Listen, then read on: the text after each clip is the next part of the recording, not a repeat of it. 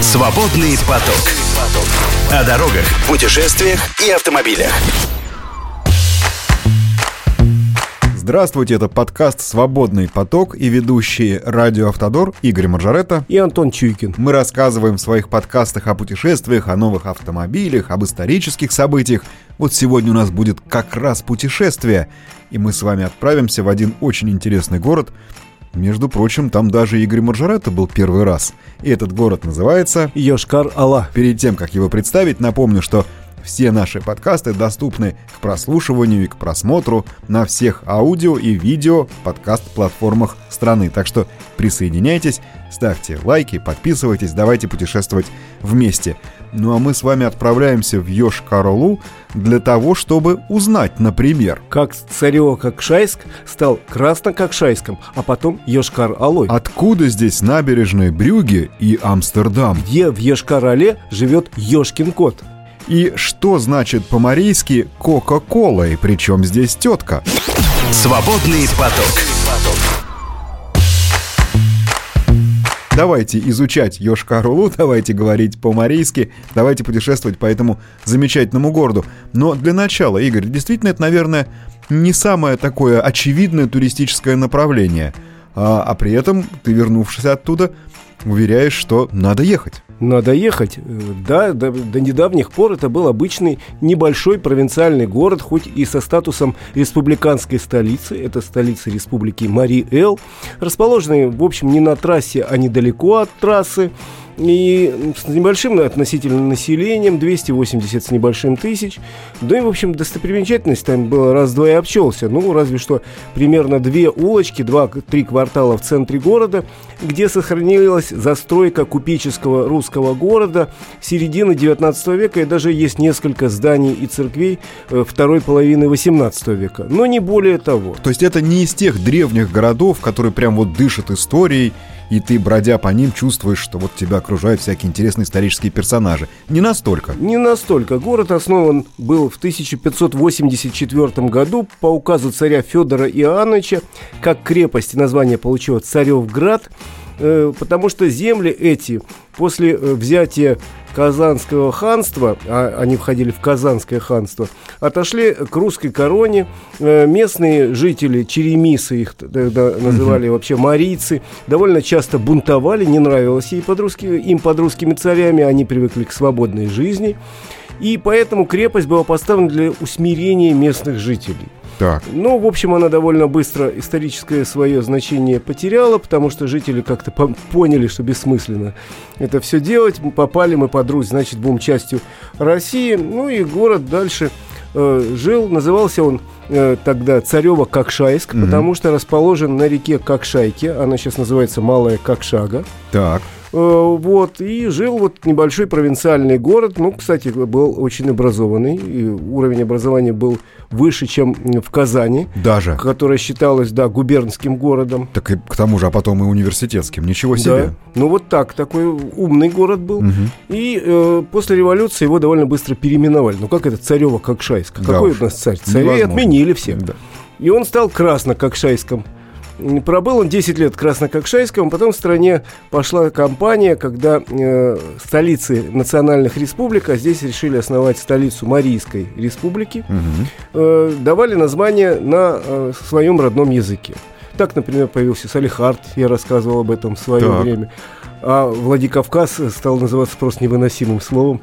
Ну, в общем, э, здесь тоже придумали, не мудрствуя лукаво, взяли и перевели часть название э, нового города. И вот, э, собственно, Йошкар это по-марийски красный, а Ола это город. То, То есть, есть был Красно-Кокшайск, а стал Красный город. А Ёшкин кот здесь действительно совершенно ни при чем, хотя мы еще к нему вернемся. Безусловно, Ёшкин кот тут совсем ни при чем. Ёшкин кот это в конце концов герой, э, вернее, любимая фраза героя любимого народного фильма «Любовь и голуби». Конечно. Там Вася все повторяет, но Ёшкин кот – а э, местные жители в свое время придумали, что Ёшкин он не просто, а потому что он из Йошкар-Олы. Ну, и это, по созвучию просто. Да. И он стал одним из городских символов. Но об этом мы еще подробнее расскажем чуть позже.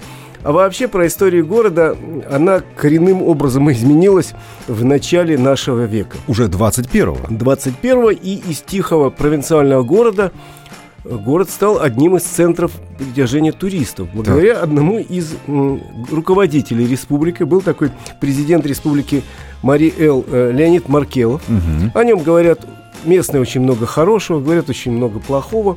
Но он был поклонником западноевропейской архитектуры, и он решил в своем родном городе построить нечто, напоминающее Европу. Так, вот она, Брюгге, набережная, Амстердам, набережная и так далее. Мы приближаемся к ним.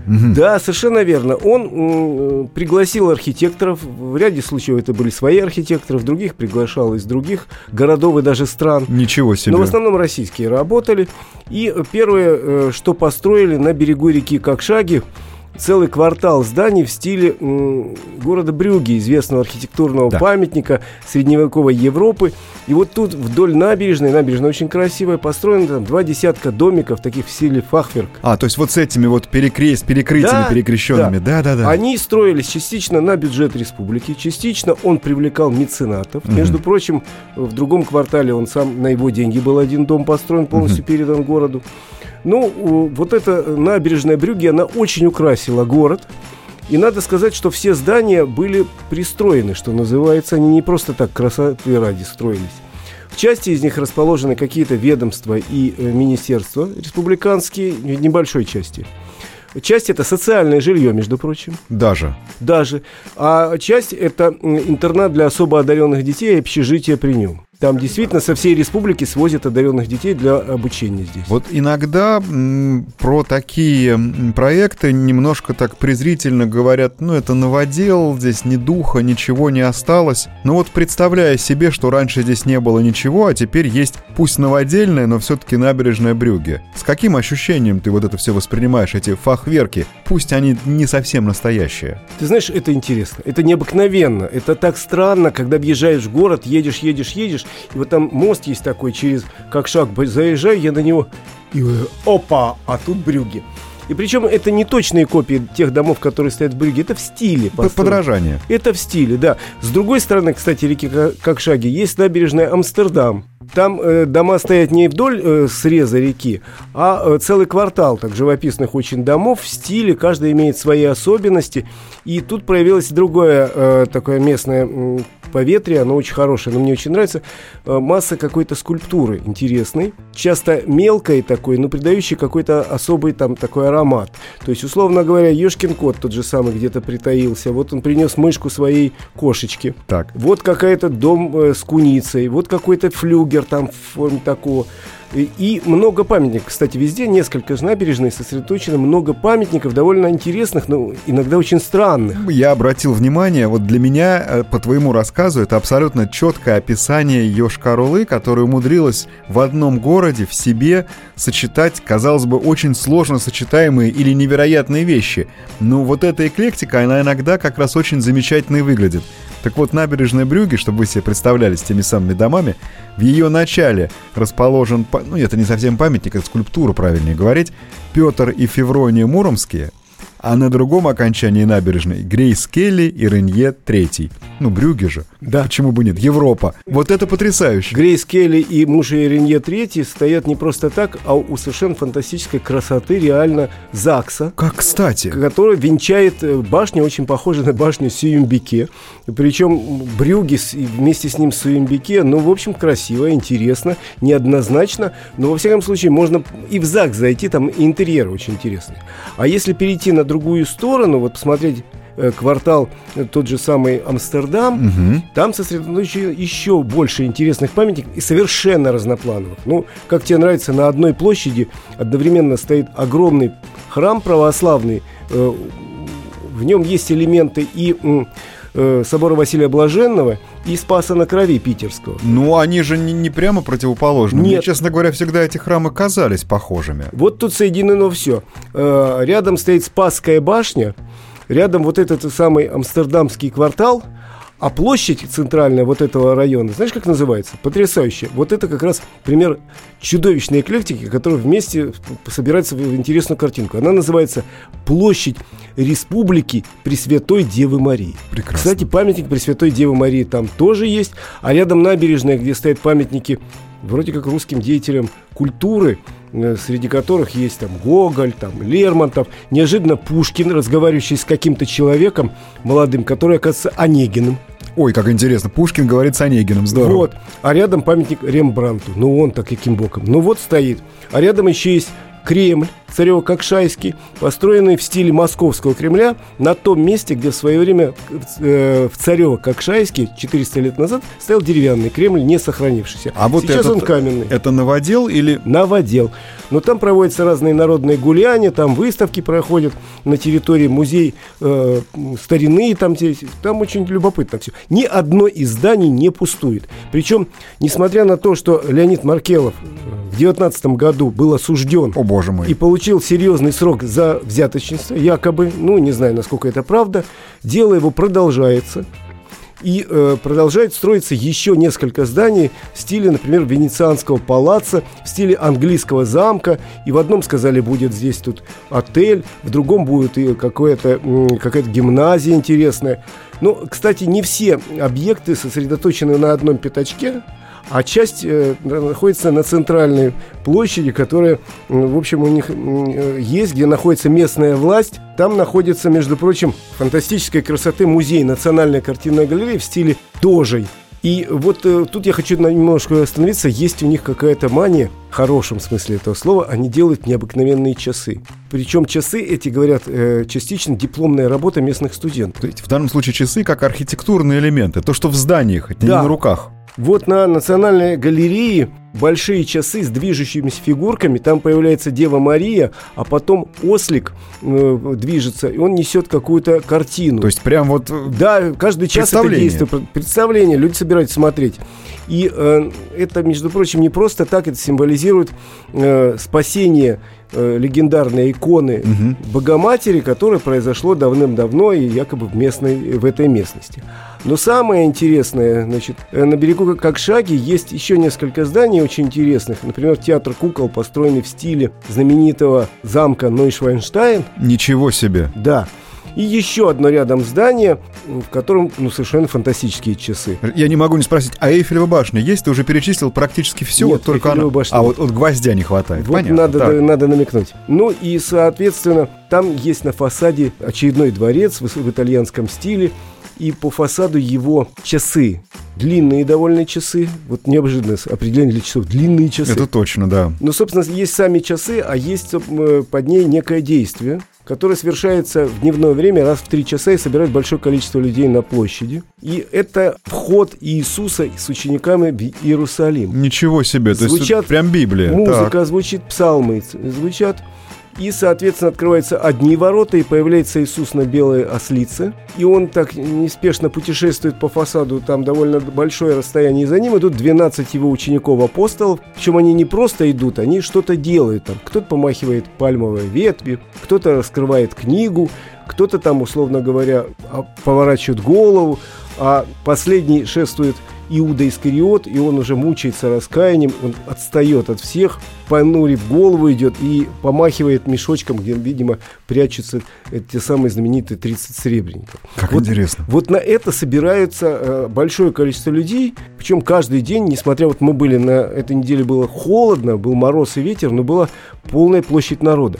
То есть в город, несмотря на вот эту чудовищную эклектику, несмотря на то, что это новодел совершеннейший, поехали люди со всей России, потому что это, а, интересно, а, б, это же не только ты ходишь, смотришь на эти фасады. Все здания заняты, там музей, там картинная галерея, там магазин Ёшкин Кот, их несколько в городе, они продают очень интересные сувениры и товары, сделанные здесь, самые разные и вкусности, и э, напитки местные и так далее. Так, Потому подожди, вот прежде чем перейти к Подожди. вкусностям и напитку, у меня очень важный вопрос, я его давно берегу, хотел тебя спросить. Потому что то, что ты описываешь, у меня в памяти и воображении вызывает четко определенную картинку, но мне кажется, что ты ее сейчас у меня разрушишь, и я этому скорее обрадуюсь. Потому что по твоему описанию я иногда вдруг начинаю думать, что это похоже на киностудию. Вот с макетами со всего мира. Не хватает только, как мы выяснили, Эйфелевой башни и, может быть, египетских пирамид. Но в то же самое время ты говоришь, что все это абсолютно живое. Да, все это живое, все это действует. И, например, в городе с населением 280 тысяч 5 профессиональных театров. Ух 5. ты! И все пять работает, и везде аншлаг. Может быть, потому что цены невысокие, а может быть, потому что они очень рекомендуют. У них есть органный зал с великолепным органом, почему бы и не сходить? У них два десятка самых разных музеев, они все действующие. И музеи очень разные, от музея народного быта и музея православия здесь, в местности в этой, э, заканчивая там художественным музеем с этим плохим собранием картин. То есть э, есть что делать. Э, нету ни одной большой гостиницы, но есть несколько мини-отелей. Причем говорят, что достаточно э, сложно в сезон найти номера. Вот товарищ, с которым мы себе. были, он тут же бросился бронировать номер на Новый год. С женой говорит, приеду, потому что он был потрясен совершенно. Так, чтобы к нему присоединиться, мне не хватает ответа на пару вопросов. А где жить, я уже понял. А теперь любимый вопрос э, нашей рубрики «Что поесть?» Вкусная кухня местная, но на самом деле очень много самых разных ресторанов, самой разной направленности. И с европейской кухней, и с кавказской кухней. А какое-то фирменное блюдо марийское есть? Ну, наверное, есть, наверное, есть. Но я э, не могу Не сказать, успел попробовать. Не успел попробовать, по- поскольку был всего несколько часов. Но очень хочу приехать еще.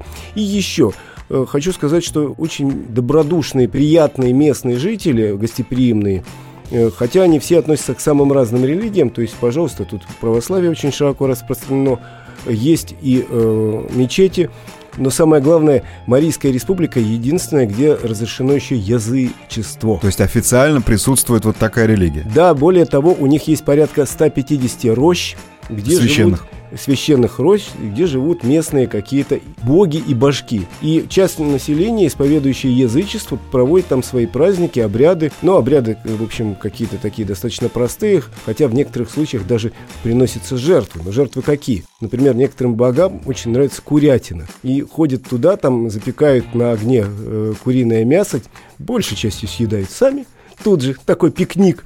Ну, а несколько кусочков, конечно, местному божеству отдать нужно. Вот такие есть нравы. Все-таки язычество, пожалуй, самая, самая компанейская религия, да. Да. Ну и, конечно же, основной вопрос, как туда попасть. Вот. Очень важный вопрос, потому что он находится, город чуть севернее трассы М7. И на сегодняшний день э, есть несколько вариантов. Самый простой вариант прилететь самолетом. Из Москвы в Питер летают самолеты не каждый день. Прямо в Йошкар-Олу. Прямо в Ешкар-Олу. Лоукостовская компания Мгм. наша, самая известная, туда летает. Во-вторых, туда ходит поезд. Так, Э, из Москвы езды, ну, вечером садишься, утром там. Третий вариант добраться до Казани. До Казани очень много вариантов, как добраться. От Казани это чуть больше 100 километров. всего-то. Э, Есть четвертый вариант. Из Москвы поехать по трассе М7 получается порядка 760 километров. То есть это примерно до Чебоксар и дальше уйти севернее. Да, идти налево. Ну, тогда Совершенно можно ехать и по трассе М12. А вот это- к этому я как раз веду. С вводом трассы М12 дорога до Йошкар-Олы очень сильно сокращается. Время сокращается, потому что мы едем по трассе М12 быстро-быстро и в конце концов выезжаем поворот, допустим, на Чебоксары. Ну, нужно выйти на Чебоксары, а дальше уже опять-таки подняться, имея в виду северное направление, до Йошкар-Олы. Да, так что не заблудитесь, попадете в Йошкар-Олу вот любым из этих путей. Кстати, еще и по воде теоретически можно, но это мы на лето оставим. Это мы на лето. А так по М12 быстро едем, допустим, до поворота на Шумерлю, это так быстрее будет, или на Канаш, уже на- известны эти названия, или через Чебоксары, или напрямую. В общем, доезжаем, получаем удовольствие, потому что город э, на букву И кратко, единственный, кстати, в России город, который, название которого начинается на И кратко, оказался чудесным, интересным и каким-то таким совершенно сказочным. Но где вы еще увидите город, где одновременно за несколько часов вы можете побывать в Брюге, в Амстердаме, в Царево-Кокшайске, в Москве, в Санкт-Петербурге, в Венеции, еще в других городах. Да, он очень такой эклектичный. И об этом можно сказать, вот я по названию одной улицы тебе могу сказать, что одна из центральных улиц, она называется Красноармейская, и она переходит в улицу Царево-Кокшайская. Вот прямо четкая аналогия с, а, и с архитектурой, и с устройством этого замечательного города. Ну, вообще, впечатлил. И я даже думаю, может быть, тоже быстренько э, поискать на соответствующих сайтах возможность поехать в Амстердам, Брюги и Юшкарулу сразу, в одно и то же место. Действительно хороший, интересный город. Спасибо за, что называется, вот такое целеуказание. Я думаю, что и мы, и вместе с нашими слушателями, может быть, этим воспользуемся в ближайшее время. Благо, что Йошкар-Ола действительно становится к нам все ближе, я имею в виду современные транспортные пути. Нам остается только пожелать вам приятных и интересных путешествий, сказать, что это был подкаст «Свободный поток» и ведущие радио «Автодор» Игорь Маржарета. И Антон Чуйкин. Всем счастливо, до встречи! Царева Кокшайский. Свободный поток. Слушайте наши подкасты на Яндекс Музыке, Apple Podcast, Castbox, Spotify и на других платформах.